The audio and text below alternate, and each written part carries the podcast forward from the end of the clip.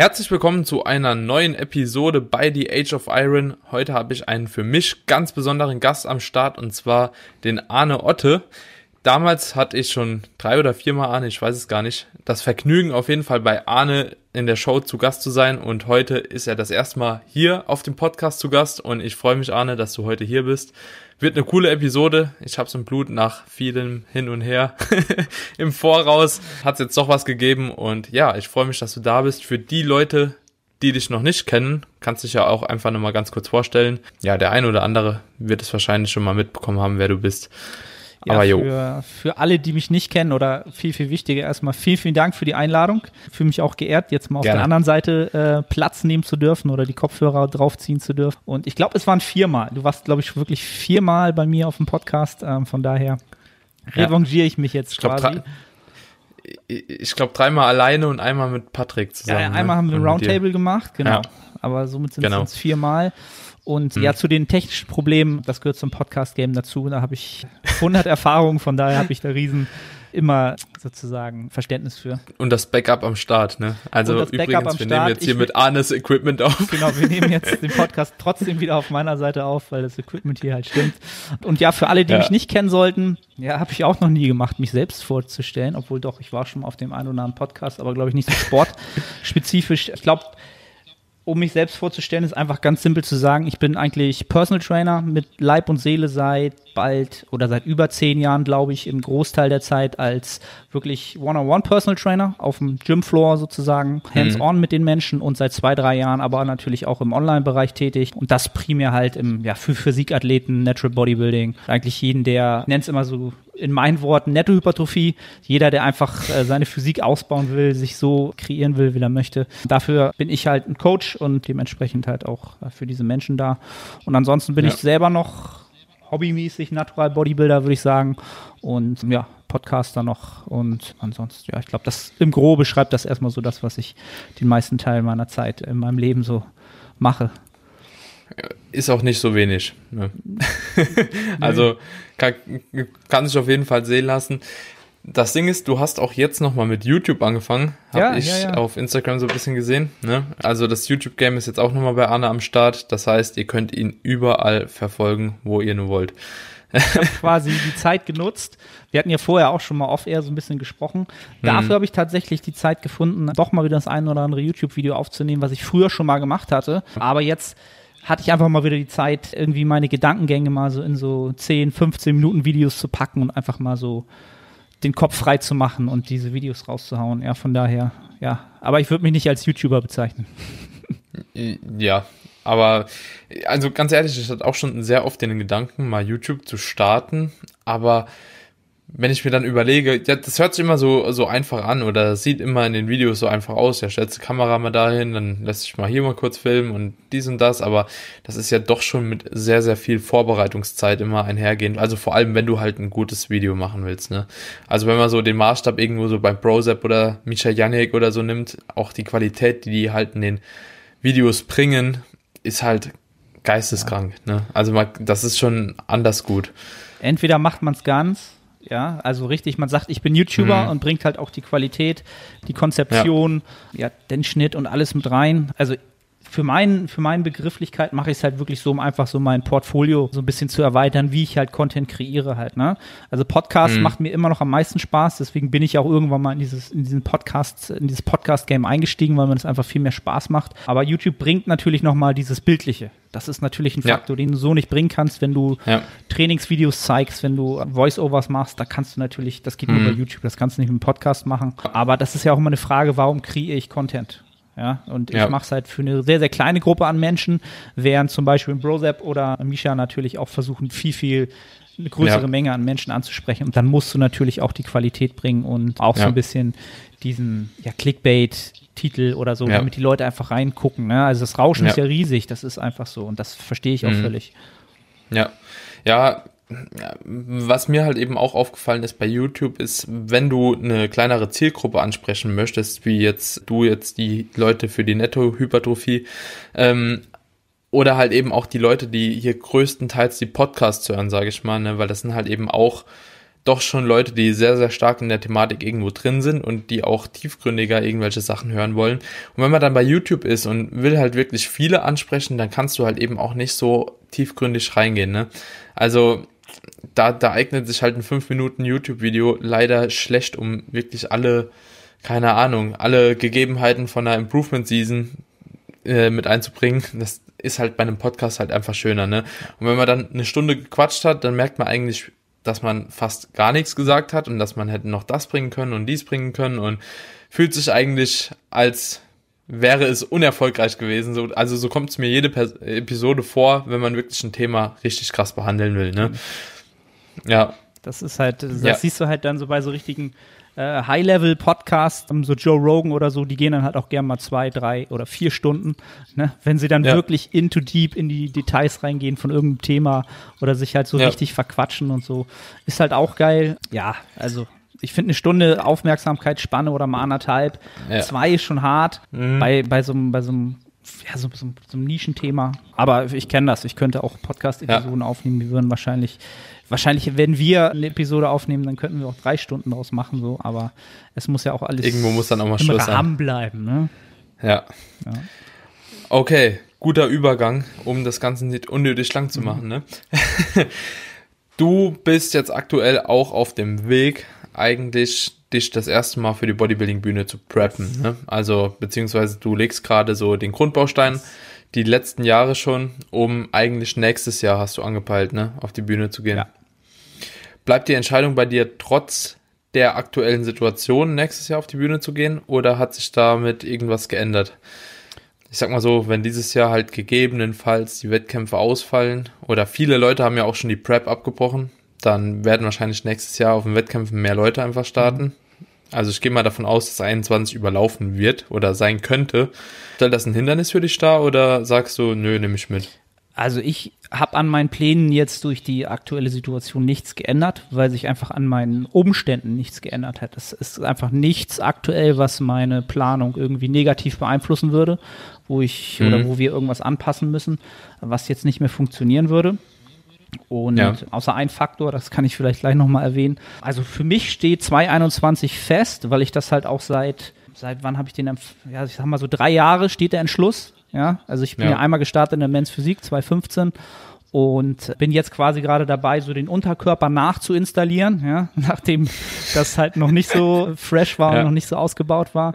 Und 2021 ja. soll das dann halt so fertig sein, dass ich auf die Bühne gehen kann und sagen kann, okay, ich kann hier auf, bei der GmbF auf der Bühne stehen und das, das passt halt so. Ne? Das war halt so mein, mhm. mein, mein Main-Ziel. Und das wird auch 2021 ja. so stattfinden. Hängt natürlich davon ab, ob sich die Situation jetzt so entschärft, dass überhaupt so eine Groß-Events halt überhaupt in irgendeiner Art ähnlich wieder stattfinden können. Was man sich ja. jetzt ja aktuell immer noch schwer vorstellen kann, so wie die Situation jetzt ist. Mhm. Ähm, was haben wir jetzt? Mai, Mai, Mai 2, ja. 2020. Aber wenn alles gut geht, werde ich da stehen. Alle Planungen sind ja. darauf ausgerichtet. Und das Einzige, was mir jetzt halt noch in die Quere kommen könnte, ist, dass äh, Nachwuchs unterwegs ist. Das heißt, im Oktober kommt der, der Nachwuchs. Das ist natürlich nochmal eine Situation, mit der man, die man nicht einplanen kann. Ja, also ich bin ja, noch nie Vater ja. geworden, ich weiß nicht, was auf einen ja. zukommt. Man hört natürlich viel, wenig Schlaf, alles neue Situationen und so weiter. Aber im Großen und Ganzen möchte ich das nicht als, als als Vorwand nehmen oder so als Ausstiegsklausel nehmen und zu sagen, ja, okay, wenn das alles nicht klappt, dann muss ich halt aussteigen.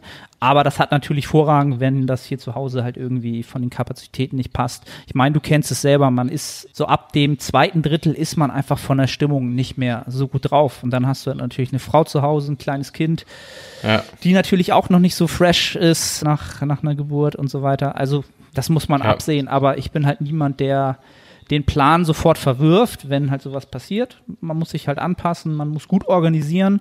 Und da bin ich jetzt schon dabei, oder da sind meine Frau und ich jetzt schon dabei, quasi das zu organisieren. Sie hört es natürlich trotzdem nicht gerne, äh, wenn ich davon mhm. rede. Aber sie weiß ja. natürlich auch, dass ich im Fall der Fälle, das hat das keine Priorität. Ja. Bodybuilding-Bühne kann ich auch 2023 oder irgendwann ja. machen. Ja. Ja, aber ja, ich hoffe, das klappt dann darf man dir eigentlich schon gratulieren, zumindest, dass es geplant ist. Ja. Ne? Wir hören uns bestimmt später nochmal und dann in vollen Zügen. Mhm.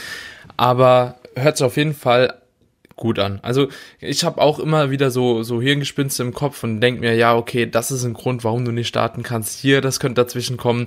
Aber ich hatte gerade eben noch so mit Patrick über WhatsApp so ein bisschen die Thematik auch gehabt, weil ich gesagt habe, okay, 21 kann ich wahrscheinlich nicht starten. Da habe ich jetzt schon acht Klienten, von denen ich sicher weiß, dass die im Herbst starten wollen. Und das fällt für mich einfach mit acht Klienten womöglich raus, weil das ist einfach, also entweder willst du für die Klienten voll da sein oder willst für dich voll da sein. Und ich sag mal, für zwei, drei, das kriegst du vielleicht noch gehandelt, so, je nachdem, wo sie starten wollen. Also die meisten wollen ja GmbF, ANBF etc. mitmachen, irgendwo im deutschsprachigen Raum.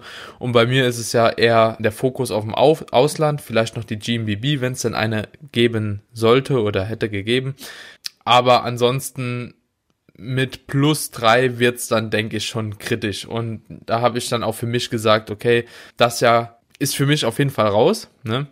Und ja, man sucht sich dann aber auch selbst immer so ein paar Gründe, was könnte einem denn noch in den Weg kommen. Da habe ich auch direkt gesagt, Umzug und ja, man weiß ja nicht, wo die Arbeit noch hingeht. Vielleicht ist da nochmal Umstellungen dies und das, aber vieles kriegt man einfach so geregelt. Also wir, wir sind auch denke ich, wir beide Menschen, die sehr, sehr gut mit Situationen umgehen können und halt eben auch sehr gut strukturiert sind. Ne? Und man weiß ungefähr, was auf einen zukommt. Man weiß, wie viel Zeitaufwand man ungefähr sich mehr nehmen muss einfach dafür, für die Situation.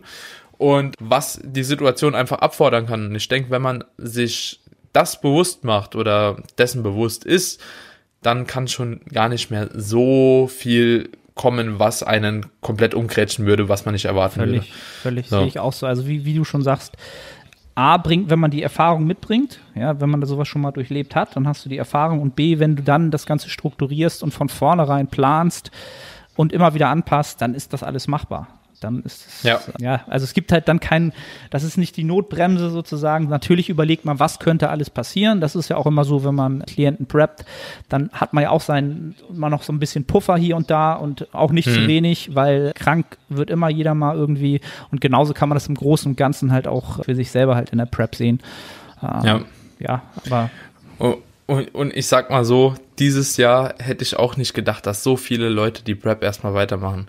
Ne? Also ich habe auch echt von vielen Leuten mitbekommen, dass die einfach die Prep weitermachen mit dem Home Equipment. Und ich glaube, hätte das jemand vor drei, vier, ja, drei, vier Monaten ist vielleicht ein bisschen kurz, aber vor einem Jahr gesagt, so, du hast nur Home Equipment zur Verfügung, gerade wo das Training halt eben jetzt so komplett optimiert ist bei jedem und man einfach so mit seinem Studio Equipment ist und eigentlich will man schon gar keine Übung wechseln, weil man nicht mehr weiß, wie viel Volumen man dann akkumuliert und so die ganzen Fragen, die einen da im Kopf schießen und jetzt sind wirklich so viele hingegangen, haben gesagt so, ich habe Home Equipment, ich habe eine Langhandel, ich habe paar Kurzhandeln, ich ziehe jetzt durch, ne? Egal, wann die Studios erstmal aufmachen. Also an dieser Stelle schon mal Respekt an jeden, der das durchgezogen hat. Richtig starke Leistung und auch vom Mindset her sehr, sehr zu respektieren. Und ja, ich denke, wenn die das können, dann können wir das auch irgendwo. Müssen ja auch mit gutem Beispiel irgendwo vorangehen, ne? Und zwei, wie du, wie du schon gesagt hast, also wenn du halt acht Klienten hast, tendenziell wird es ja dann wahrscheinlich nochmal mehr. So äh, ein ja. halbes Jahr vorher wird es dann eigentlich nochmal mehr.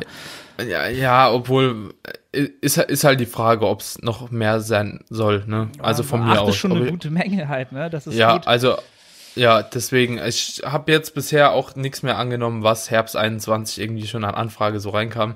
Ist jetzt halt eben auch ein bisschen blöd gewesen, weil viele auch dieses Jahr geplant hatten und für viele ist natürlich die GmbF so das Hauptziel gewesen, ne? Und die GmbF hat dann gesagt so, dieses Jahr leider nicht und dementsprechend sind auch schon drei oder vier von diesem Jahr auf nächstes Jahr Herbst gerutscht, ne? Und jo, das war halt ungeplant, ne, für mich. Für die Athleten ist es aber halt eine, eine Riesenchance aus meiner Sicht. Klar hast ja. du, hast du hast wahrscheinlich ein, ein, starkes Feld wie noch nie, aber du kriegst auch ja. nie so ein gutes Feedback, wo du halt wirklich stehst. Ne? Weil halt wirklich ja. so eine geballte Menge dann da auftauchen werden.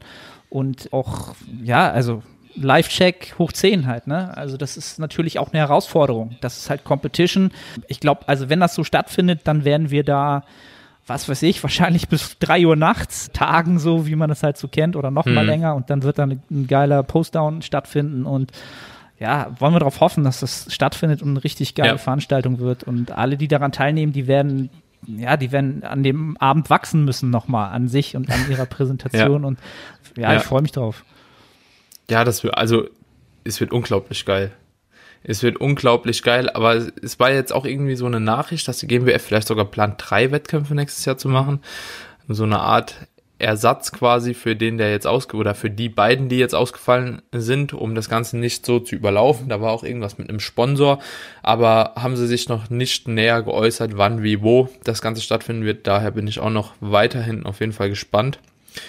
Und jo, spannende Zeit, mhm. spannende Zeiten. Ja, also bei mir im Kopf geht's auch jeden Tag nur so hin und her und wow, das bringt diese ja. Zeit einfach mit sich so, ne? Das ist dadurch, dass, also ich finde, jetzt ist es, hat sich so ja so ein bisschen beruhigt, dadurch, dass die Lockerungen jetzt kommen. Ähm, aber ja. ich würde mal sagen, so vor einem Monat war es bei mir persönlich so und auch bei allen Klienten, dass man da so ein bisschen vor sich hergeschwommen ist. Ne? Man wusste ja nicht, woran man ist, was passiert jetzt, mhm. entwickelt sich das in die andere Richtung, wird es noch schlimmer, was passiert, wenn wir jemals ja. wieder eine Welt haben, die ähnlich war wie vorher, können wir wieder reisen. Also diese ganzen ja. Ungewissheiten, die bilden sich ja zusammen und sind ein unterbewusster Stress hoch 10, halt, die sind immer da und der ist jeden Tag da und ja. du weißt nicht, wo es hin geht. So, ich finde jetzt gerade jetzt, kann man so ein bisschen durchatmen. Die Gyms machen mhm. teilweise halt jetzt schon wieder auf in vielen Bundesländern, was für uns natürlich so ein Faktor ist, wo wir sagen, okay, das ist für uns Normalität, das ist so ein wichtiger Faktor. Aber ja. das war schon eine stressige Zeit, muss ich schon sagen. Also im, im Großen und Ganzen. Und man weiß nicht, ob es vorbei ist, ne? Das wissen wir in ein paar Jahren vielleicht, was jetzt passiert, ja. wie es sich entwickelt. Aber wir sind natürlich auch beide keine Experten in dem Feld. Nee. Da haben sich, haben sich die letzten Wochen und Monate schon genügend Leute aus meiner Sicht in die Nesseln gesetzt äh, auch in ja. unserem Bereich in die Nesseln gesetzt. Von daher sollten wir da nicht groß das äh, zu tief, zu sehr vertiefen. Aber ich denke ja. mal, wenn wir diese, diese, wie haben Sie das genannt, diese Hyper-Spreads halt, ne, wie in Ischgl oder in, in, äh, wo war das da, in Rheinsberg, wo halt die Leute gefeiert haben und alle aufeinander waren und auf gar nichts geachtet haben. Wenn wir Schöne das erstmal unterdrücken können, genau, wenn das erstmal nicht stattfindet, dann ja, sollte man wenigstens die Baseline vielleicht hoffentlich halten können. Ne? Wollen wir es hoffen? Ja. Daumen, Daumen gedrückt. Ja. Ja, auf jeden Fall. Also ich bin, ich drücke noch richtig fest die Daumen, muss dir ganz ehrlich sagen, weil ich habe eigentlich vor, dieses Jahr noch zu starten. also Stimmt, ich muss ja die, wirklich die, die sagen. Nächste Frage hatte ich ja auch schon vorher ja. gefragt. Junger Mann, du bist ganz schön schmal geworden im Gesicht. Apps sind schon gut am Start. Also die Hoffnung ist noch nicht verloren. Also ich hänge echt in der Schwebe. Es ist aktuell ganz grauenhaft für mich. und ich weiß auch wirklich nicht so richtig, wohin mit mir selbst. Das Problem ist, 21 ist für mich raus. Ne? Mhm. Ich will unbedingt auf eine Profi-WM. Das habe ich mir in den Kopf gesetzt und das ist einfach das Hauptziel. Ne? 21 zeitlich wird es nicht passen. So, da ist auch noch ein Umzug geplant und so weiter und so fort. Das wird einfach die Zeit. Also nee, du sagst dir, wenn nicht raus. jetzt, wann dann, ne? Und jo, wer weiß, was 22 ist, wer weiß, was 23 ist. So klar, ich kann irgendwann noch mal gehen, bin ich mir auch sicher. Es wird nicht der letzte Start gewesen sein, es wird auch nicht die letzte Möglichkeit gewesen sein. Aber ich hatte jetzt auch drei Jahre Pause. Ich habe eigentlich so drei Jahre auf dieses Ziel hingearbeitet, hätte auch noch ein Jahr länger gemacht, das wäre absolut kein Problem gewesen. Aber fünf Jahre zwischen einem Wettkampf zu haben, muss ich ganz ehrlich sagen, das ist schon hart und ich respektiere auch jeden, der das kann, aber mir geht da auch so ein bisschen der Drive verloren.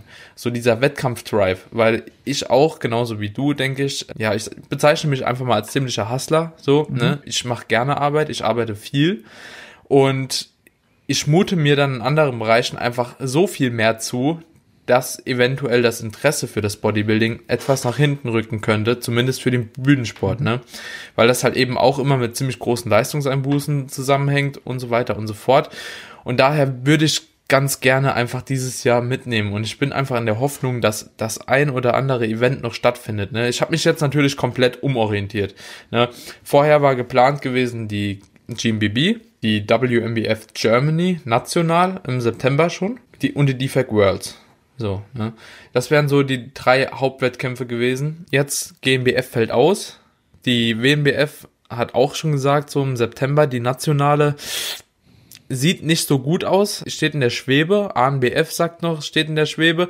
Und die WNBF habe ich aber, oder mit denen habe ich dann mal connected und habe gefragt, so wie sieht's denn aus? Und die haben gesagt, ja, es ist halt eben so, dass die vielleicht diese internationale im November trotzdem starten wollen, weil das halt eben noch sehr, sehr lang hin ist, ne? Oder Ende Oktober, also ist auf jeden Fall noch fünf Monate hin oder so. Und ich denke, bis dahin könnte es, wenn es keine zweite Welle gibt, auch realistisch sein, dass eventuell was stattfindet. Ne? FIBO findet ja auch statt unter Fachbesuchern. Das war auch für mich immer so noch ein Event, wo ich dann gesagt habe, an der FIBO kann man sich vielleicht ein bisschen orientieren, wenn die auch absagen komplett dann wird es wahrscheinlich schwer, aber solange die FIBO irgendwie noch stattfindet, ne, mit den ganzen ausländischen Ständen und so, dann kann man eventuell davon ausgehen, dass es vielleicht klappen wird, weil die müssen ja auch irgendwo hierher fliegen. Mhm. Ne? Ist aber reine Spekulationssache. Also ich weiß selbst, wie, wie unsicher das Ganze ist. Aber dann habe ich mich halt eben mal umgeguckt, wo man denn sonst noch so starten könnte. Dann kam mir halt eben gestern in einem Post von Valentin Dabosi auch die OCB nochmal in den Kopf, mit dem Jordan Cup. Mir kam halt eben in Kopf, vielleicht die internationale WMBF mitzumachen, zu hoffen, dass ich da Top 3 Platzierungen bekomme und dann auf die WMBF Worlds, weil die ist halt eben auch erst am 26. November. Ne? Und das ist noch ein gutes Stück hin und bis dahin kann sich noch gut was ändern. Ne? Das ist aber alles sehr, sehr spekulativ. Ich habe bei der BNBF nochmal geguckt, die haben ja auch so einen Pro-Wettkampf immer, irgendwie BNBF Defect Compris oder so in England. Und halt eben die Defect Worlds ist halt auf den Cayman Islands, was Geil. 16 Stunden Flug bedeutet. Und ich weiß halt nicht, Cayman Islands halt, yo. Da muss man keine sich Ahnung, aber fragen, äh, wie man auf so eine so einen Austragungsort kommt halt, ne? Also ja, also sie haben sich erhofft, mehr Teilnehmer dadurch zu generieren. Das ist fucking teuer, oder nicht, dahin zu fliegen und Zeitaufwand und so weiter. Also ich finde es auch, vor allem, weil die DFAC ja auch der, oder die BMBF ja Großteil aller DFAC-Athleten ausmacht, ne, und die aus England sind. Es hat englisches Überseegebiet. Vielleicht haben sie das in ihrem Hirn so ein bisschen verknüpft oder so. Ich, ich habe keine Ahnung. Vielleicht gibt es da mehr Flüge, wer weiß. Äh, klar. Nee, es gibt's nicht. ja. Aber, yo, das sind halt noch so ein paar Wettkämpfe, die mir so im Kopf rumschweben und solange halt eben nicht die Defect Worlds abgesagt ist und die WMBF Worlds, ziehe ich mal noch äh, erstmal weiter. Wo die Worlds stattfinden? Die Defect Worlds, wie gesagt, auf den Cayman Islands und die in LA. Ah, ist natürlich alles, das ist natürlich hohes Pokern halt, ne? Gerade in den Staaten. Das ist sauhohes Pokern. Das ist, also, mir ist selbst bewusst, wie das in die Hose gehen kann. Ne? Ein, eine Sache rettet mich halt noch so ein bisschen. Und zwar, der ein oder andere hat es vielleicht hier auf dem Podcast schon mitbekommen oder auf YouTube mal, als ich mit Patrick geredet habe. Ich habe noch dreieinhalb Wochen von dem dritten Trap Cycle. Ja, also ich bin jetzt insgesamt schon sechs Wochen, sechs Wochen, 13,5 Wochen am Preppen, habe auch schon 10 Kilo verloren. Und ich habe noch dreieinhalb Wochen in den letzten Diät-Cycle mit einer Abnahme von circa 0,8 Kilo pro Woche. Und dann habe ich eine Maintenance-Phase fünf Wochen geplant. Ja, also die war vorher schon fest integriert. Und ich sag mal so, das sind noch achteinhalb Wochen, bis die vorbei ist. Und ich denke, dann weiß man mehr. Die Zeit habe ich, egal wie, um den Entschluss zu fassen. Ja. Also ich habe noch achteinhalb Wochen, um mich zu entscheiden, weil es sind nur noch drei Diätwochen und dann ist sowieso erstmal Pause.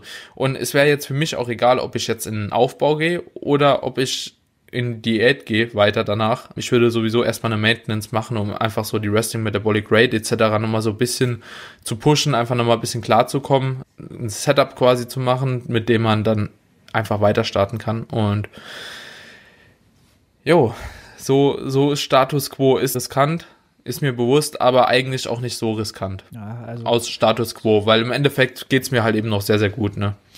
Machst du einen quietschfidelen Eindruck und wie du auch so gesagt hast, die Parameter ja. mit der sowieso geplanten Maintenance-Phase, da hat man ja alle Karten offen und dann kann man in acht Wochen dann immer noch schauen, ähm, was ja. passiert auf der Welt, in welche Richtung geht's und, und dann eine Entscheidung treffen. Ja. Ist ja jetzt überhaupt nichts verloren. Was jetzt auch die ganze Zeit auch so im Radio kam, war ja auch so, sind Europaflüge bald noch mehr erlaubt, ne? Ähm, wie sieht's da aus und so. Und ich denke, wenn Europa jetzt irgendwie sagen würde, äh, keine Ahnung, in fünf Wochen, die machen noch mal Flüge, ne? Dann ist England halt eben schon wieder da mit am Start. Und also vielleicht kann man sich was hinbasteln. So vor, vor zwei Wochen war ich noch komplett unzuversichtlich. Also da habe ich gedacht, die Saison, die ist vorbei. Hab mir aber trotzdem gesagt, ich mache aber die Prep weiter oder dann die Diät weiter bis zum bis zur Maintenance Phase, mhm. einfach weil ich keine Nachteile von trage. Ich war sowieso zu fett und dann gehe ich notfalls halt nochmal in die Improvement Season, ne? Und da hatte ich auch mit Freddy so geredet und haben gesagt, ja, dann gehen wir halt eben nochmal bis auf 90 Kilo maximal dieses Jahr hoch, ne? Dann haben wir nächstes Jahr auch nicht mehr so viel Arbeit vor uns, können da ganz gemütlich rein, aber wie gesagt, dann habe ich das Ganze mal so ein bisschen reflektiert und mal überlegt, ist 21 überhaupt aus meiner Sicht möglich? Und da habe ich gesagt, so, ja, wahrscheinlich einfach nicht. So, und ich will auch keinen Frühjahrsstart machen, weil früher, ich will auf die Defect Worlds oder WMBF Worlds und nicht auf eine INBA, PNBA, ja, Geschichte habe ich keinen Bock. Da, da, haben wir ja in der Vergangenheit gesehen, dass das nicht so viel, so viel Sinn macht oder nicht so viel Spaß macht, sagen wir es mal so. Halt, ne? Eben. Aber von daher, also ich drückte die Daumen oder der ganzen Welt die Daumen, dass es sich alles positiv entwickelt und dann, dass das irgendwie in irgendeiner Weise, ja. dass du irgendwo dich auf die Bühne stellen kannst, auf äh, Pro-Niveau und dann auch deinen Vergleich kriegst und einfach sehen kannst, wo das, du stehst. Das ist natürlich die ne? andere Sache, ne? Überhaupt einen Vergleich dann zu bekommen, aber ich sag mal so, wenn man sich auf die Pro-Stage tastet das erste Mal, vielleicht ist es auch gar nicht so schlimm, weißt du, wenn dann kein Feld ist von 20 Leuten auf der Bühne, sondern vielleicht einfach nur 10 da stehen dann, ne? Also jetzt nicht für mich unbedingt, um eine bessere Platzierung zu bekommen, sondern auch einfach, um gesehen zu werden, ne? Weil wenn ich da letztes Jahr das beim Patrick gesehen habe, ja, da gehst du halt unter mit 4 Kilo weniger, wie er hat oder so, ne? Dann stellst dich da hin und bist einfach so ein Larry, der halt mit da steht, ne? Aber du bist kein attraktiver Athlet, so. Mhm. Und einfach von der Jury halt eben auch vielleicht ein Feedback zu bekommen, so wie war es denn und einfach gesehen zu werden, ist ja auch nicht schlecht, ne? Weil ich will ja jetzt auch keine so National- oder ANBF oder so, weißt du, ANBF starte ich halt nicht mehr, habe ich dann irgendwann auch gesagt, so hat für mich keinen Reiz mehr, ne? Aber auf so einer Pro-Stage, das ist natürlich schon mal was anderes. Wenn du da ein paar Athleten hast und ich sag mal so, der Sepp, der startet ja auch. Oder der preppt ja auch weiter. Also mindestens einen habe ich ja in der am Klasse. Ende des so. Tages ja äh, trefft ihr dann irgendwo in Cayman Islands zwei deutsche Athleten die deutsche Meisterschaft auf den Cayman Islands haben wir dann. Ey, könnte, könnte, könnte, könnte passieren, ne? Geil. Er hat ja auch die Defect geplant. Mhm. Ja. Witzig wär's. Aber abwarten, abwarten, abwarten. Abwarten und Monster trinken, sag ich immer. Ganz genau. ja, so ist Status quo bei mir. Wie immer, wenn wir quatschen, verquatschen wir uns ja erstmal. Aber ich find's auch geil, weil wir haben ja so auch recht wenig immer Kontakt, ne? Und wenn man dann Kontakt hat, dann freut man sich auch eigentlich mal so ein bisschen was zu erzählen. Und ich denke, es interessiert halt eben auch immer sehr, sehr viele Leute, was aktuell bei einem so abgeht, ne? Definitiv. ne? Wie andere so eine Situation handeln. Genau, Arne. Aber, Aber, das eigentliche Thema soll eigentlich sein, anlässlich des, der Wiedereröffnung der Gyms. Ja. Wie sollte man jetzt nochmal anfangen zu trainieren. Ne? Also ein paar haben schon die Möglichkeit, in anderen Bundesländern ist es immer noch geschlossen. Ein Podcast kommt übrigens am Donnerstag schon raus. Mhm. Das heißt, es wird immer noch Status quo sein. Ja. wird es bis dato nicht viel verändert haben. Aber jetzt mal angenommen, jemand hatte nur die Möglichkeit, mit so Easy Equipment zu handhaben, sagen wir mal, keine Ahnung, Kurzhandel bis 10 Kilo, Bänder etc ähm, hat aber versucht, das Volumen von vorher noch irgendwie damit reinzukriegen. Mhm. Wie sollte der jetzt nochmal ins Gym reingehen, deiner Meinung nach? Und welche Fehler sollte er vielleicht vermeiden, ganz besonders? Also das Erste, was ich da vorschießen würde, ist, dass man aus meiner Sicht im besten Falle seine Erwartungshaltung vorher ganz klar in die richtige Richtung rückt. Also die Erwartung an dieses, diesen Restart, an dieses Reintro ins, in diesen normalen Gym-Alltag, in dieses Widerstandstraining, was man halt vorher so nicht erfahren hat. Man muss sich einfach vorstellen, dass diese Parameter, mit denen man gearbeitet hat, auch wenn man versucht hat, Trainingsvolumen irgendwie dem gleichzustellen und so weiter und so fort. Äh, man musste natürlich viel höhere absolute relative Intensitäten eingehen um da irgendwas zu bewegen, um den Erhalt da zu haben. Und wir müssen uns einfach ganz klar bewusst sein, dass wir natürlich auf diese Reize Anpassung natürlich auch erfahren haben. Was im, im Gro mhm. natürlich auch was Positives sein kann. Im, im ersten mhm. Schritt. Aber natürlich werden wir in allen Parametern, die wir halt vor Corona hatten, erstmal zurückrudern müssen. Ja, und diese Erwartung mhm. sollte man nicht negativ belegt vielleicht sich ganz klar vor Augen rufen. Ja, ich gehe jetzt zurück mhm. ins Gym und ich muss einen Gang zurückschalten. Ja, also ich habe ja. nicht mehr die gleichen Anpassungen, es sind nicht mehr die gleichen Fitness-Voraussetzungen, die ich halt entsprechend vorher hatte. Und ja. wenn man das hat, dann fällt man auch kein Loch oder begeht halt auch nicht die Fehler. Du hast auch gesagt, welche Fehler kann man halt machen. Und da ist aus meiner Sicht der erste, erste Fehler, den man machen kann, ist halt natürlich zu übermotiviert reingehen. Ne? Also der Enthusiasmus ist bei allen groß. Ja. Ich meine, ich habe es Ja. selbst gerade erlebt. Ich war jetzt am Wochenende in NRW unterwegs äh, zur Familie und war auch zweimal im Gym und Mhm. hatte vorher noch ganz vielen Klienten gesagt, die schon im Gym waren, okay, macht Suche. Ja, Suche heißt, ist so Mhm. norddeutsch für easy reingehen, locker, mit Ja. Intention, aber easy. Ja, und dann habe ich Mhm. halt selber gemerkt, ey, pff, ich habe irgendwie Beinpresse gemacht, so was ich eigentlich überhaupt nicht so groß feier und es hat super Spaß gemacht halt, ne? Und jetzt mach easy, war gar nicht so Ja. leicht halt, ne? Ja. Und ich denke mal, der größte Fehler, den man machen kann, und da werden wir sicherlich gleich auch noch bei verschiedenen Trainingsparametern drauf kommen, ist es jetzt die Chance, die sich dadurch ergibt, nicht zu nutzen, eine Baseline jetzt zu finden, weil viele auch deiner Zuhörer werden sicherlich immer mit diesem Thema Trainingsvolumen, wie viel Trainingsvolumen brauche ich jetzt, ist es zu wenig, brauche ich 40 Sätze, brauche ich 30 Sätze, ist ja ein omnipräsentes Thema. Aus meiner Sicht Ja. gab es noch keinen Moment in unserer Trainingsgeschichte, wo so eine Faktoren zusammengekommen sind, wo wir gezwungen waren oder jetzt in einer Situation sind, wo wir diese Baseline so gut für uns ausmachen können. Wo wir jetzt stehen, Mhm. was brauchen wir wirklich an effektivem Trainingsvolumen, um Anpassungen entsprechend oder, oder Reize zu setzen, die Anpassungen dann äh, nach sich ziehen. Und Mhm. ähm, das ist also jetzt eine große Chance, wenn man sich Klug damit wenn man umgeht. klug damit umgeht, wenn man diese Chance zu nutzen Mhm. weiß. Ganz klar. Ja. ja. Ja. Ich glaube, hier an der Stelle muss man dann auch schon nochmal untergliedern, welches Trainingsequipment man eben zur Verfügung hatte. Also ich hatte tatsächlich viele im Coaching, die, also ich habe fünf oder sechs Stück, die eigentlich fast das gleiche Trainingspensum eins zu eins so weiterschieben konnten. Ne? Ich habe einen Lennart drin, der hat irgendwie 210 zu Hause gehoben und so. Und ein anderer, der hat einen ganzen Latzug, der, der andere hat sich aus dem Gym die ganzen Kurzhanteln mitgenommen. Also es war schon teilweise crazy, was die Leute da auf die Beine gestellt haben. Ich habe es richtig gefeiert, weil das Programming halt eben ziemlich ähnlich dann war. Ich denke, da muss man halt eben nochmal differenzieren, wie viel Equipment man zur Verfügung hatte und wie man auch das Programming vielleicht von vorher auf die Situation erstmal angepasst hat und wie man jetzt von der Situation dann nochmal rausgeht. Ja. Ne? Definitiv, Mhm. weil also du hattest ja vorher im, im Vorhinein gesagt, halt für die Leute, die jetzt wirklich nur mit ihren Widerstandsbändern Genau, oder ja. Bodyweight-Training auskommen müssten, für die Ja. ist das gedacht. Klar, wenn du ein ungefähres 1 zu 1 Klon-Setup hattest, hast bloß keine Maschinen gehabt, aber hattest ansatzweise die äh, absoluten Intensitäten auch zu Hause, dann ja. ist das natürlich nochmal eine ganz andere Geschichte. Für die zählt Ja. das nicht so, da muss man sich Aber ich denke, so die Mehrheit anpassen. war halt eben wirklich mit Bändern etc. unterwegs, vielleicht bis 20er Kurzhandeln. Also ich habe schon, auch im Coaching, ne, es hat sich so ziemlich so in der Waage gehalten, sage ich mal. So, Aber ich- die Hälfte hat kaum was und die andere Hälfte hat schon echt sehr, sehr Genau. viel, was ich persönlich mir auch gar nicht alles geholt hätte. Kann ich, kann ich so bestätigen, war in meinem, in meinem Kundenstamm eigentlich ziemlich genauso.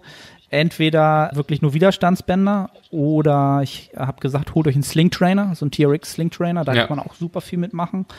Ähm, Gerade Mhm. wenn man sagt, okay, vielleicht sind Arme und Schultern so Schwachstelle, kann man da spezialisieren. Gerade in der Phase, das hatten wir auch super positiv hingekriegt mit einer, einigen Athleten, aber die anderen, die haben halt komplett gleich super viel Equipment gekauft, sich top ausgestattet, wo ich auch dachte, okay, wow, geil, aber halt die leben, leben und lieben den Sport halt, ne? Das ist halt ein Invest, der, der ist keine Frage so. Ja, kann ich verstehen, auf jeden Ja. Fall. Ja, finde ich geil. Und würdest du das Volumen, beispielsweise, wenn man jetzt in der Situation war, dass man halt eben nur Bänder zur Verfügung hatte oder halt eben ganz wenig Equipment, würdest du zum Beispiel die Sätze ziemlich gleich zählen? Sprich, wenn du einen Satz Kniebeugen vorher gemacht hast und tust dann dafür ja, Bandit Squats irgendwie implementieren oder Bulgarian Split Squats Bandit, dass man das eins zu eins schon mal übertragen hätte können? Oder sollte man dann doch schon ein bisschen unterscheiden, einfach auch aufgrund von dem hohen Gewicht, das irgendwo auch fehlt, ne? Also eine Faserrekrutierung kriegt man, denke ich, schon ganz gut hin mit einem Band, aber es fehlt halt irgendwo trotzdem Volumen, ne? Das, das, was die meisten halt äh, vielleicht nicht berücksichtigen oder vielleicht nicht im Kopf haben, ist, ist halt ist der Unterschied der Widerstandskurven mit Bändern und mit, mit einem normalen Hantel oder mit einer Maschine. Das sind halt sehr, sehr Ja. unterschiedliche Widerstandskurven und deswegen würde ich das Trainingsvolumen halt über diesem Switch von Bändern zurück ins normale Gym ähm, deutlich weniger Volumen erstmal fahren. Einfach aus dem Grunde Ja. heraus, dass wir diese exzentrische Phase so nie so mechanisch beladen haben in diesem Training zu Hause, wie es jetzt wieder mhm. der Fall sein wird. Das heißt, die Muskelschädigungen, ja. die werden halt enorm sein. Auch bei Übungen, wo die exzentrische Phase normalerweise gar nicht so ein Faktor ist, wo man sagt, okay, pff, beim Squat exzentrische Phase, okay, nehme ich mit. Ja. Das ist jetzt aber wieder ein Reiz, ja. der super lange nicht vorhanden war. Mhm. Und das, das ist so das Erste, was mir immer so in den Kopf gekommen ist, okay, wie sind die Widerstandskurven, wie ändert das entsprechend einfach die, die Muskelschädigung und die, die Rekrutierung an sich? Und was ja. macht das auch mit der neuronalen Effizienz? Was, also ich nenne das immer die Bewegungskompetenz. Die geht natürlich ja. auch verloren halt, ne? Thema Kraftverlust. Ist diese Fähigkeit ja. einfach vorhanden oder ist die einfach abgebaut worden, weil ich einfach mit Widerstandsbändern was ganz anderes etablieren musste? Ja. Ne? Ja, das ist besonders neuronal, denke ich, werden jetzt die meisten das Ganze negativ erfahren. Ne? Also ich glaube, neuronal ist da schon eine Menge passiert in der Zeit, ne, wenn man 100, keine Ahnung, 160 Kilo beugt und Bandit Split Squats macht. Ah, ja, ist, ist ein Ticken was anderes. Ich glaube, dass man sich relativ schnell wieder regeneriert. Ich denke nicht, dass das Ganze allzu lang dauern wird, vor allem wenn man halt eben trotzdem auch über die Widerstandsbänder ausreichend Volumen angehäuft hat äh, irgendwo und auch wirklich die Auslastung hart gewählt hat, so dass man auch eine volle Faserrekrutierung irgendwo dann erreicht hat. Dementsprechend glaube ich nicht, dass es länger wie zwei Zyklen dauert. Einfach reine Spekulation, wenn jemand diese Parameter wirklich gut ausgewählt hat, dass es nicht länger dauert wie zwei Zyklen, bis derjenige nochmal zumindest auf den gleichen Kraftwerten ist wie vorher. Allerdings bei wahrscheinlich weniger Volumen. Mhm. Ne? Und das, das ist eben der Punkt. Also ich glaube nicht, dass die, wenn man jetzt beispielsweise acht Sätze gesquattet hat mit so und so viel Gewicht, ich glaube nicht, dass man das danach noch toleriert.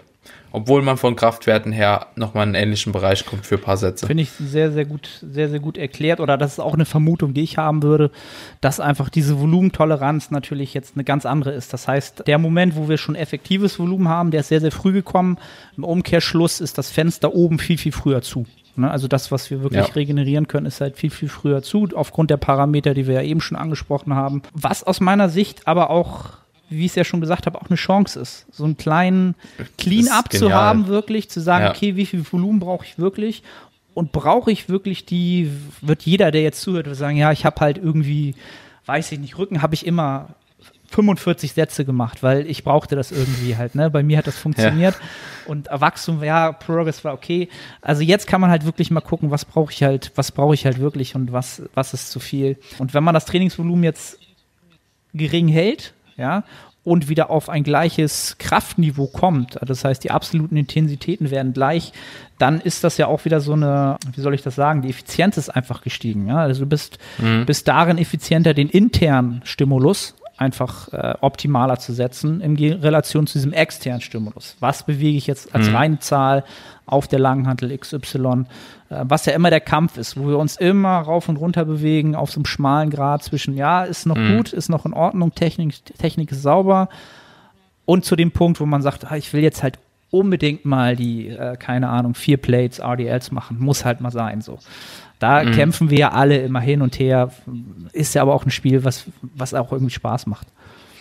Ja, und für die Zuhörer, die jetzt vorher, sagen wir mal, wirklich bei den 30 Sätzen Rücken waren und das Ganze auch probiert hatten, vorher schon mit 20 Sätzen und wirklich gemerkt haben, sie machen deutlich weniger Fortschritt. Ne? Also sie brauchen einfach mehr Volumen, dass es besser läuft. Können diejenigen sich das auch als in Setback trotzdem vorstellen jetzt? Also, dass man trotzdem sagt, okay, jetzt die Situation wird dich trotzdem irgendwo genullt haben? Oder sollten die schauen, dass die langsam über eine Steigerung eben nochmal der Volumentoleranz nochmal Richtung die 30 Sätze kommen? Also du meinst nochmal zurück zu ihrem alten Trainingsvolumen, genau. was sie mal brauchten oder auch, auch genau, regenerieren genau. konnten? Genau. Das ist jetzt so eine, so eine, das ist jetzt so eine schwierige Frage. Das wäre jetzt quasi wieder die Frage danach, ist Volumen jetzt wirklich das Ding oder ist es das nicht? Ne, die alte Frage, die halt in unserer kleinen Nische ja. immer hin und her ist es die Intensität oder ist. Und ich bin da sicherlich jemand. Ich habe die Frage aber extra so, so gestellt, weil ich auch weiß, dass es keine hundertprozentige Antwort darauf gibt. Ja. Aber mich würde einfach deine Meinung diesbezüglich mal interessieren. Ich gebe auch gleich nochmal so ja. meine Meinung wieder. Nur, dass man das mal ansprechen, das weil ich glaube, da sind halt eben auch sehr, sehr viele unterschiedliche Meinungen unterwegs. Genau, also da muss man natürlich immer vorab sagen, es ist eine individuelle Sache und das, das ist so ein Thema, was ich gerne auf, auf ein anderes Kriegsfeld bringe, also auf ein anderes Papier gerne mitbringe. Ich, äh, die Charakter Charaktereigenschaften eines Athleten und auch die Trainingshistorie und die Sozialisation in diesem Sport. Das heißt, wie bin ich sozialisiert? Wer waren meine Vorbilder? Welche Trainingsmethoden haben mir meine Newbie Gains gebracht? Das sind alles emotionale Faktoren, an denen hänge ich. Und die haben mich geprägt und die haben auch meinen Trainingscharakter irgendwie geprägt. Und ja. ich denke, das ist so ein Faktor, der den Thema Adherence halt, ja, äh, wieder ganz ja. klar stark beeinflusst. Und wir wissen halt, im Natural Bodybuilding ist halt der Marathon am Ende das Wichtigste und da ist Adherence aus meiner Sicht dem immer vorgeschaltet. Das heißt, habe ich jetzt einen Athleten, der ist halt sozialisiert mit High-Intensity-Training und mit Dorian Yates und findet das halt geil und das, da ist er hergekommen. Ja dann wird es schwer sein, den zu verkaufen oder den Buy-in zu haben, dass er mit weniger, also dass er einfach mit vielleicht auch mehr Trainingsvolumen bessere Fortschritte macht. Ja, der mhm. ist dann wahrscheinlich auch eher besser aufgehoben, wenn er diese Intensitätsschiene wählt, weil es ihm auf Dauer einfach mehr Spaß macht und die Adherenz bleibt. Auf der anderen Seite hast du halt die Leute, ähm, die, die das genau andersrum erfahren, die halt diesen Approach wählen, dass sie das wirklich alles strategisch, sehr, sehr strategisch einsetzen und bestimmten Periodisierungen tun. Und das macht ihnen auch einfach Spaß, das wirklich strategisch zu betreiben, diesen Sport. Und die werden natürlich da wieder eine bessere Adherenz haben. Und das mhm. ist auch so ein Thema, es ist nicht das Trainingsvolumen, es ist nicht die Intensität, weil beide Faktoren un untrennbar voneinander, die sind untrennbar voneinander. Das eine hat immer mit dem anderen zu tun. Und dieser, diese Diskussion, die ja glaube, aktuell immer noch stattfindet. So, ja, so kleine Grabenkämpfe und so kleine Hiebe und Instagram-Pages und vier Raps in Reserve und hast du nicht gesehen. Das mhm. findet ja alles so ein bisschen statt halt, ja. Und das ist so etwas, wo ich immer denke, so, das bringt unseren Sport aus meiner Sicht nicht weiter. Ja? Klar weiter. macht das irgendwie, ist das lustig und man kann mal den anderen immer mal so, ja, und das macht mir auch, das kann ich ja völlig verstehen. Aber wir wollen doch, wir wissen doch dass, äh, aus der Sportwissenschaft, dass wir, was das Hypertrophie diese Mechanismen angeht, dass wir so wenig wirklich sehr, sehr genau sagen können. Ja? Und es geht ja nicht darum, dass wir den Sport betreiben, Wissenschaft betreiben, aber wir können natürlich unsere, die anekdotischen Sachen, die müssen wir aufbringen. Und wenn wir dann natürlich nicht versuchen, einen Konsens zu finden, zu gucken, ja, es ist, es muss dazwischen irgendwo sein, dann kommen wir in dem Sport halt nicht weiter. Aus meiner Sicht so. Und das, ja. das bemängel ich vielleicht zurzeit so ein bisschen. Deswegen ich würde niemals das Heft für die eine Seite hochheben, für die andere Seite ja. hochheben, denn es ist von dem Individuum abhängig und ich kann beide Seiten verstehen. Ähm, ich habe beides, ja. beides gemacht. Ähm, wenn man jetzt rein mich persönlich nimmt, und da habe ich natürlich auch immer dann diesen Bias, ich weiß nicht, wie man das immer im Deutschen sagt, so ein Bestätigungsfehler. Ich bin sicherlich eher der Mensch, der. Ja, du der, bist halt geprägt dadurch. Ich bin ja. eher geprägt davon von ja, mehr Volumen ja, und diesem strategischeren ja. Ansatz. Ja, Intensität ja. ist ein Faktor, den musst du eh immer bringen. Das ist, das ist quasi, ja, wie soll man das sagen? Ohne, das ist wie der Autoschlüssel halt. Ne? Das ist, dann hast du keinen Autoschlüssel, dann kannst du nicht fahren, dann kommst du nicht voran. Den musst du halt bringen, aber du musst halt nicht immer Autoschlüssel, Keyless Go und 200 km/h im zweiten Gang fahren. Kannst du machen, ja. wenn es dir Spaß macht, wenn du so ein Auto hast, wenn du so, alles cool so und du kannst aber auch ja. ganz easy äh, Tesla fahren und ja. Arne, abgerechnet wird immer auf der Bühne. Abgerechnet wird immer auf der Bühne du, und. Du, du siehst, wer die Hausaufgaben gemacht hat. So. Das ist, finde ich halt eben auch immer so, so, so witzig, ne? Wenn halt eben alle, ist es ja jeder sowieso auch Natural Bodybuilding Coach. Ähm, das, das ist ja einfach Fakt, ne? Und wenn die ganzen Natural Bodybuilding Coaches halt dann auf der Bühne stehen, ne? alles perfekt dokumentiert haben, ihre Ansicht auch wirklich so 100% durchgepresst haben und dann trotzdem nichts reißen. Ne? Das ist auch gar keine Front gegen irgendjemand. Es ist wirklich anatomisch irgendwo auch bedingt, ne, oder genetisch vorgegeben, wie viel Muskulatur du letzten Endes draufpacken kannst. So ein Patrick Teutsch, der ist halt einfach zum Beispiel gesegnet, weißt du, aber trotzdem macht er sau viel richtig, ne. Und trotzdem verschreibt er sich aber auch nicht für eine Seite, ne. Weil wenn man sich einfach mal ihn auch als Beispiel jetzt anguckt, ne, weil ich ähm, Patrick auch sehr bewundere, einfach als Athlet, ne, der hat auch schon alles probiert und mittlerweile kann er auch die Meinung dazu äußern. Und ich glaube, viele haben einfach gar nichts probiert und babbeln halt einfach irgendjemand irgendwas nach und feiern sich halt dafür so. Ne? Ich habe auch das Gefühl, dass da so das subjektive Empfinden und die objektive Datenlage einfach so gar nicht irgendwie, also die, die eine sagen einfach nur nach ihrem subjektiven Empfinden, das hier funktioniert besser und die objektive Datenlage sagt halt eben, das funktioniert, aber das andere funktioniert auch. So, und das wird einfach so komplett, nee, gibt's nicht, ne? So, so, ja, ich weiß auf jeden Fall, was du meinst, einfach so weggedrängt. Ich bin auch kein Fan davon. Ähm, ich muss sagen, ich habe auch beides schon probiert. Natürlich moderner habe ich jetzt den Volumenansatz probiert und deswegen bin ich auch wie du so ein bisschen biased, ne? Also ich bin auch so, ich will nicht davon weg, weil ich weiß, es funktioniert irgendwie, ne? Und der Freddy hat mich da auch einfach gut hingebracht, dass mir jetzt mit weniger Volumen und wenn man das Ganze strategisch angeht, gut tut. Aber ich denke auch, wenn ich halt härter trainieren würde mit weniger Sätzen etc. und den Trainingsstress dahingehend so ein bisschen anpasse, würde das auch funktionieren. Da bin ich auch 100% der Überzeugung. Ich mag aktuell nur einfach nicht den Schritt wagen das, das Ufer zu wechseln, ne? So, und einfach ein bisschen mehr in diese Intensitätsschiene zu gehen, weil ich halt auch einfach gemerkt habe, dass es so funktioniert und ich mache so meine Fortschritte und ich bezweifle halt, dass ich anders noch deutlich krassere Fortschritte mache, ne? Und daher bewege ich mich einfach so weiterhin in meiner Komfortzone, muss ich ganz ehrlich sagen, aber es funktioniert, ich fühle mich halt auch wohl damit und das ist meiner Meinung nach auch die Hauptsache, so dass du letzten Endes halt über die Jahre gesehen das Beste aus dir rausholen kannst, ja. ne? Und ich versuche mich da auch aus diesem Gefronte irgendwie so echt rauszuhalten, weil mir geht's halt, also irgendwo manchmal, je nach Gemütslage auch an dem Tag, finde ich es witzig. Und manchmal geht's mir halt auch richtig hart auf den Sack. Also wirklich so, wo ich dann denk so, ey, kommt mal bitte klar. Es ist halt echt pervers unnötig. Ja, wir sind halt so, wirklich aber, nur aber, so irgendwie gefühlt 500 Menschen auf der Welt, die den gleichen Scheiß machen halt, ne? die den gleichen Scheiß feiern und die, ja. das sind so wenig Menschen und dann lasst uns doch alle zusammen irgendwie Eisen bewegen und ja. Ja. Ja, ich, ich weiß, was du meinst. Auf die Frage nochmal gerade zurückzukommen. Ich bin der Meinung übrigens, dass sich die Volumentoleranz nach unten anpassen kann. Mhm. Ich denke, das hat in der Vergangenheit paar Mal gezeigt, dass das auf jeden Fall funktioniert. Wie halt das Ausmaß ist, ist nochmal eine andere Sache. Ne? Also ich glaube nicht, wenn man zum Beispiel wirklich, und es sind ja, also lass es maximal zehn Prozent sein, die wirklich 30 Sätze Rücken brauchen, ähm, wenn überhaupt, ja, von allen Leuten. Wenn man die 30 Sätze braucht und dann wirklich so eine Phase hat, wo man nichts macht, dann kann man ganz easy, denke ich, so mit einer prozentualen Abnahme von 20 Prozent nochmal sich irgendwo eingliedern. 20, 25 Prozent. Ich denke, das ist so ein Rahmen, der auf jeden Fall in Ordnung dafür ist. Wenn man mit 30 bisher immer optimal gefahren ist, sich dann irgendwo, was weiß ich, vielleicht sogar bei 22 Sätzen bis 24 Sätze, so irgendwo nochmal einzugliedern. Und ich denke trotzdem, dass das als Wiedereinstieg nicht geeignet ist. Trotzdem, dass es vielleicht danach das beste Volumen ist, glaube ich nicht, dass es für den Wiedereinstieg das optimale Volumen ist, weil ich einfach denke, das ist auch schon zu viel. Ja. Oder es müsste nicht sein, ne? Natürlich ist das immer eine Spanne und man kann das nicht auf einen Satz genau herunterbrechen, wo dann jetzt letzten Endes das optimale Volumen ist.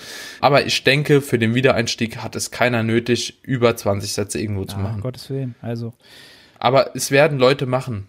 Es werden Leute wieder reingehen mit 20 Sätzen und ja, das ist, das ist ja auch in dem Sinne äh, jedem selbst überlassen. Genau, aber mhm. was, weil du ja gesagt hast, ich würde es jetzt auch nicht, also ich würde das jetzt nicht so als maximalen Fehler darstellen, sondern einfach als Chancen, also als Chance, eine Chance ja, zu vergeben. Ja. ja. ein Fehler ist, ein Fehler wäre, keine Ahnung, dir den Bizeps abzureißen oder, weißt du, One-RM ja. Hammer Curls zu machen, so. Das wäre ein Fehler, dass, wenn man das jetzt, wenn man zu hart reingeht, auch mit zu viel Trainingsvolumen oder auch noch zu viel relativer Intensität, dann hat man einfach eine Chance liegen gelassen. Man muss unter Umständen wieder einen Rückschritt machen. Man hat Zeit gelassen, was dann doch eigentlich schon wieder eher fast schon Fehler ist. Ja, aber die Baseline ja. kann, kann jetzt sehr, sehr niedrig sein.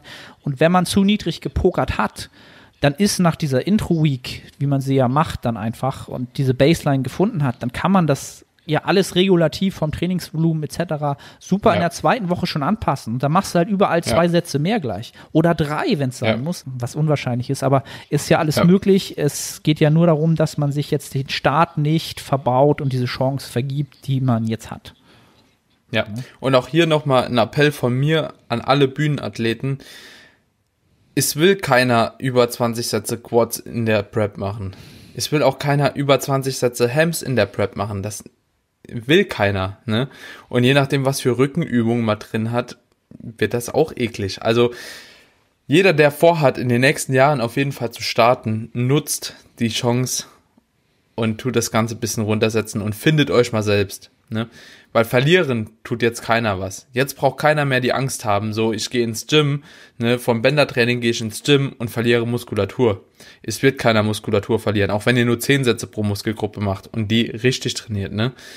Also es kann aktuell nichts schiefgehen und das ist halt eben auch das, was mir so viele Leute immer wieder schreiben. Ey Daniel, ich habe aktuell so und so viel Volumen, ne, Brust 26 Sätze, irgendwie Side 40 und wenn ich jetzt weniger mache, habe ich Angst, dass ich Muskulatur auf der Strecke lasse. Werdet ihr in dem Fall auf keinen Fall haben. Egal wie, ihr geht da rein und das wird, also ich nehme jetzt echt mal an, dass jeder halt einigermaßen effektives Volumen dann über die Sätze akkumuliert und das nicht irgendwie geschenkt ist, ja, ne? Aber dann sollte nichts passieren. Bist du auch der Meinung, oder? Definitiv. Also da sollte keine Angst da sein und wenn diese Angst da ist, dann die Angst, dann sich natürlich so ein bisschen anpassen, dass die Angst zwar, dass man sie wahrnimmt, aber trotzdem das noch so ein bisschen unterstapelt halt. Leute, ja. macht Suche, wie Daniel schon gesagt hat, äh, aus der Situation heraus kann nichts schief gehen. Da kann nichts ja. schief gehen.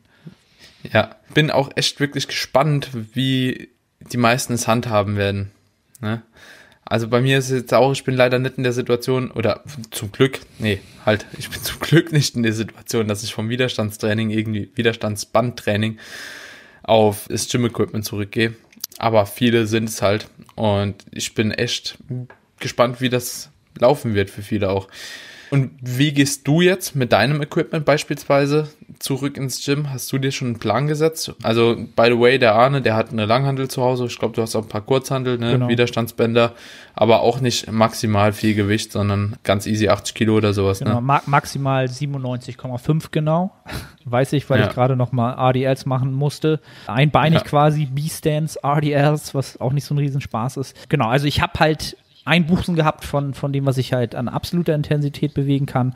Aber ich konnte alle Bewegungen bis auf den vertikalen Zug, äh, das ging halt irgendwie gar nicht, außer irgendwie hier im Treppenhaus ja. einen halben Klimmzug machen, konnte ich alles machen.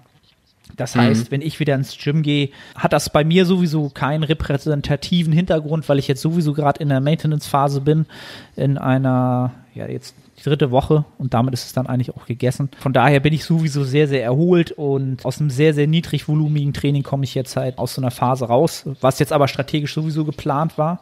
Hat sich nichts dran geändert.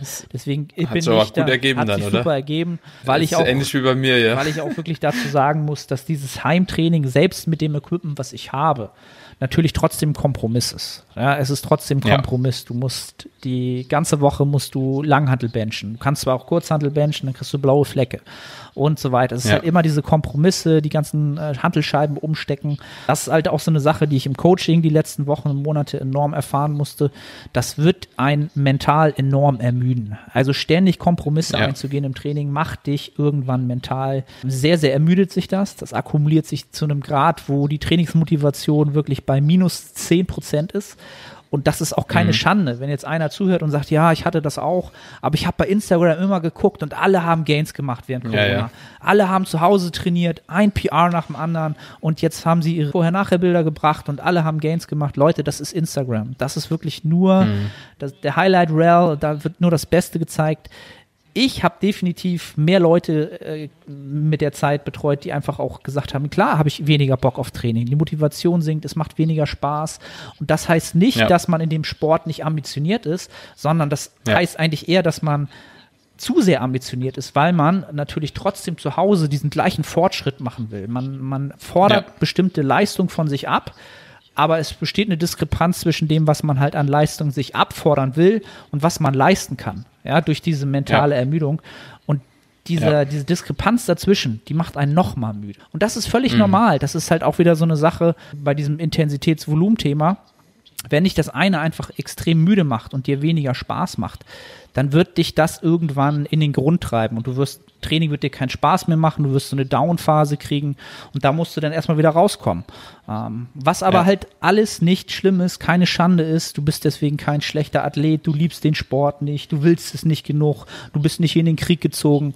So, da muss ich wirklich sagen, das da muss ich jetzt wirklich einfach mal sagen, das ist Schwachsinn aus meiner Sicht in diesem Sport. Bodybuilding ja. ist ähm, ein, ein harter Sport, ja, die Prep ist hart, aber der Sport an sich, machen wir uns nichts vor, der ist nicht hart. Der Sport ist nicht hart. Also was ist hart? Mach mal, weiß ich nicht, diese Turner oder was weiß ich, die trainieren jeden Tag zehn Stunden Lauf oder mal Marathon, und, und mach unglaublich, mal MMA. ja, ey, die, die haben Trainingspensum ja. und die haben Pain und ey, die müssen leiden. Wir trainieren vielleicht, wenn es hochkommt, sechsmal die Woche zwei bis drei Stunden, was auch viel Zeit ist. Ja. Aber in der Offseason, klar, du musst dich steigern, das kostet Energie, das ist mentaler Struggle, das ist jedes Mal eine Herausforderung, sich unter die Hantel zu stellen. Aber Leute, ganz ehrlich, ja, ey, ist, mach mal einen dreifachen Salto und mach dir mental mal vorher klar, wenn ich da daneben greife, dann bin ich Matsch und das machst du jeden Tag. Ja. Bodybuilding ja. ist geil, aber es ist nicht so hart, wie wir uns das gerne immer vor, vielleicht vor, vormachen. Es ist natürlich auch so eine Definitionssache, was ist jetzt hart und also was ist in der Situation halt eben hart, ne? Mhm. Also für uns ist in der Situation halt eben hart eine, keine Ahnung, ein RER-Beuge oder so, das ist halt hart. Ne? Ähm, das ist auch anstrengend. Also das nimmt einen mental auch krass mit, aber wie du schon sagst, das ist halt immer noch ein Trainingspensum, was man so mit dem Alltag kombinieren kann oder sollte auch vor allem, ne, dass es für keinen so hart ist, dass er sich irgendwie im restlichen Alltag, Alltag halt irgendwo rauskickt, ne. Und alleine, weil wir dieses, diesen Luxus schon haben, ja, zeitlich flexibel zu sein, ne. Also man muss ja auch einfach mal so die Vorteile sehen bei dem Sport. Man ist zeitlich flexibel, du kannst dir es einfach legen, wann du willst. Das kannst du bei keinem anderen Sport, der Mannschaftssport ist, ne. So. Du gehst hin, kannst während den Pausen am Handy chillen. Ne? Heißt nicht, dass jeder am Handy chillen soll, aber viele machen es halt. Du kannst deine eigene Musik hören, du kannst in deinen eigenen Fokus reinkommen, so dich schreit kein Trainer an so oder ist enttäuscht von dir. Also es sind schon viele Vorteile, die das Bodybuilding hat und natürlich, also ganz ehrlich, Arne, ich muss auch sagen, so manchmal, wenn ich einen Leg Day geschoben habe, ich war danach richtig im Arsch. Also das war schon härter auch wie im Fußballtraining, aber auf eine andere Art und Weise halt, weil das ist halt, zum Beispiel, das ist mental halt eben härter statt körperlich hart, weil man immer nur lokal eine Muskelgruppe oder so oder ein paar mehr von mir aus auch so stimuliert, aber es ist ja auch nicht mehr so wie früher, dass man oder bei vielen, dass man irgendwie Fünfer-Split schiebt, ne, und zum Beispiel die Beine so penetriert, weil das ist hart, ne, wenn du an einem Tag irgendwie 40 Sätze Beine schiebst oder 35, für die ganze Woche mit Dropsets, das ist hart. Also da würde ich auch nicht mehr sagen, so dass es viele Sportarten gibt, die da angenehmer sind, weil wenn du da einen Coach hast, der sich neben dich stellt und brüllt dich noch an, dass du die Beinpresse durchziehst, äh, ist unangenehm. ja, und dann fühlst du dich aber auch die nächsten drei Tage unangenehm, ne? Aber wir versuchen ja alles zu optimieren und das, was wir jetzt mittlerweile machen, das ist natürlich schlaues Training, ne? Das ist bedachtes Training, aber das ist nicht mehr so hart wie vorher. Muss man einfach so sagen. Wir streben dem Maximum nach und nicht, wer das härteste Training macht. So. Jetzt sind wir schon wieder abgekommen, ne? Ja, Klassiker. Klassiker. Aber, aber ich denke, dass es vielen Leuten halt eben auch wirklich so geht und das auch nachvollziehen können irgendwo, was wir damit meinen, weil, yo, man, klar, wenn jemand irgendwie 300 Kilo Beuge machen muss oder so, ne, also ich will gar nicht wissen, was dem im Kopf vorher vorgeht, ne? Werde ich jetzt begraben oder kriege ich das Ding irgendwie hoch, ne?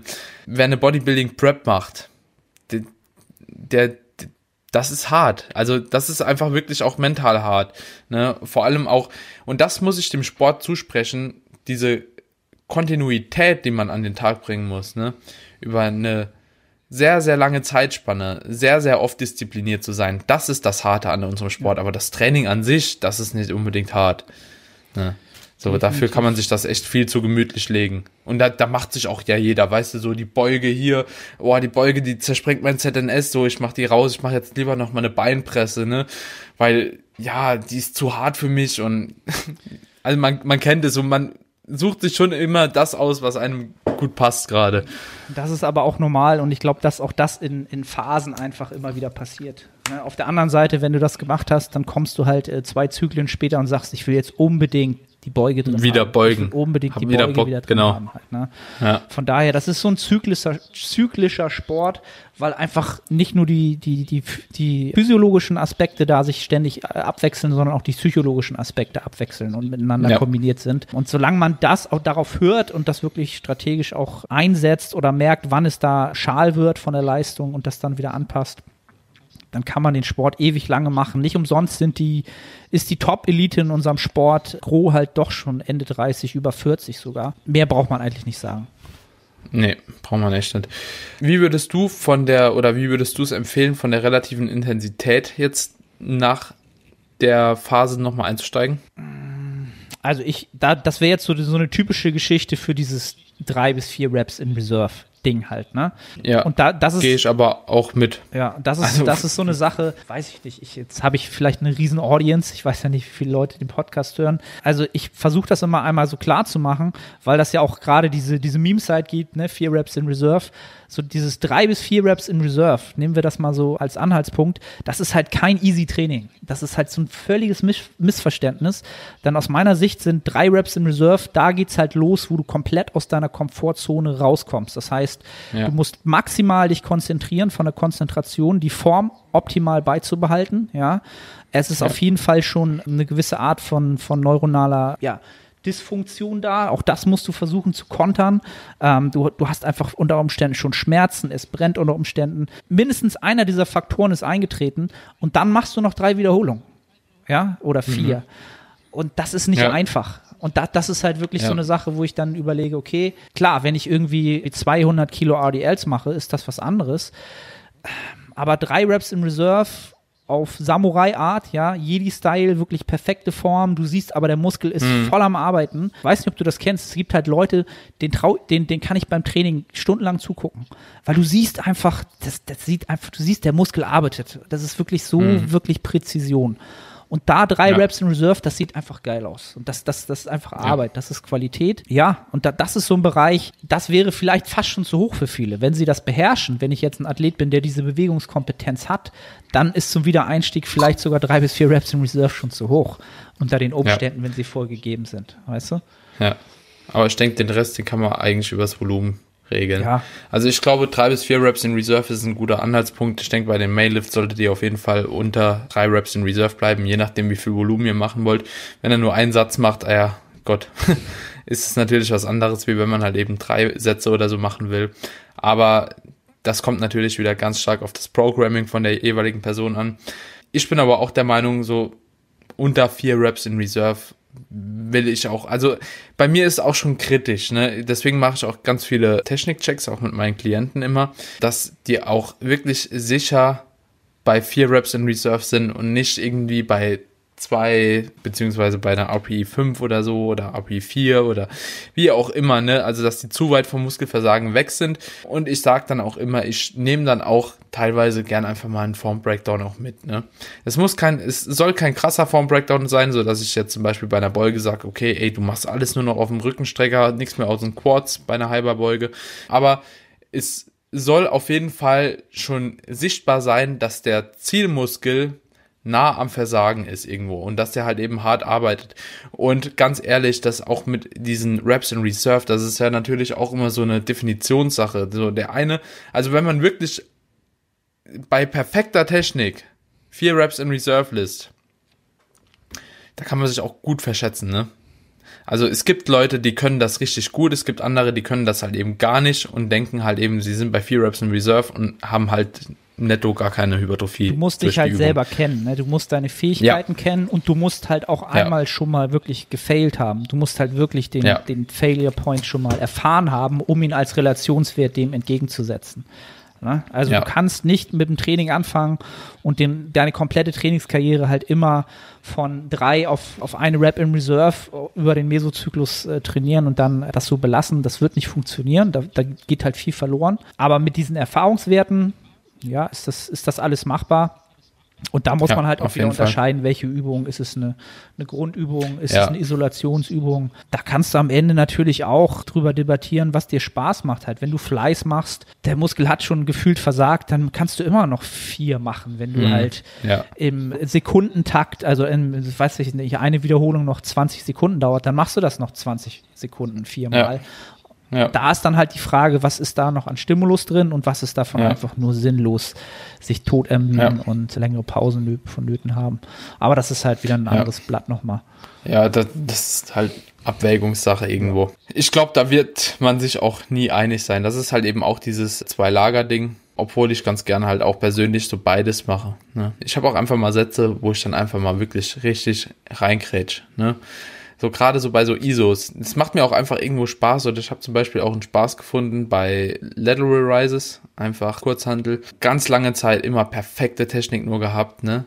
Und also ich mache da minus drei Reps im Reserve mittlerweile, ne? Bei schwer. Also da hole ich die 22,5er. Die sehen halt aus wie hingeschissen. Original wirklich, also das sieht richtig kacke aus. Aber also die ersten acht, neun Raps gehen halt richtig gut hoch, ne? So, aber ich krieg halt eben insgesamt mit scheiß Technik kriege ich dann 17 Raps irgendwie hin, ne?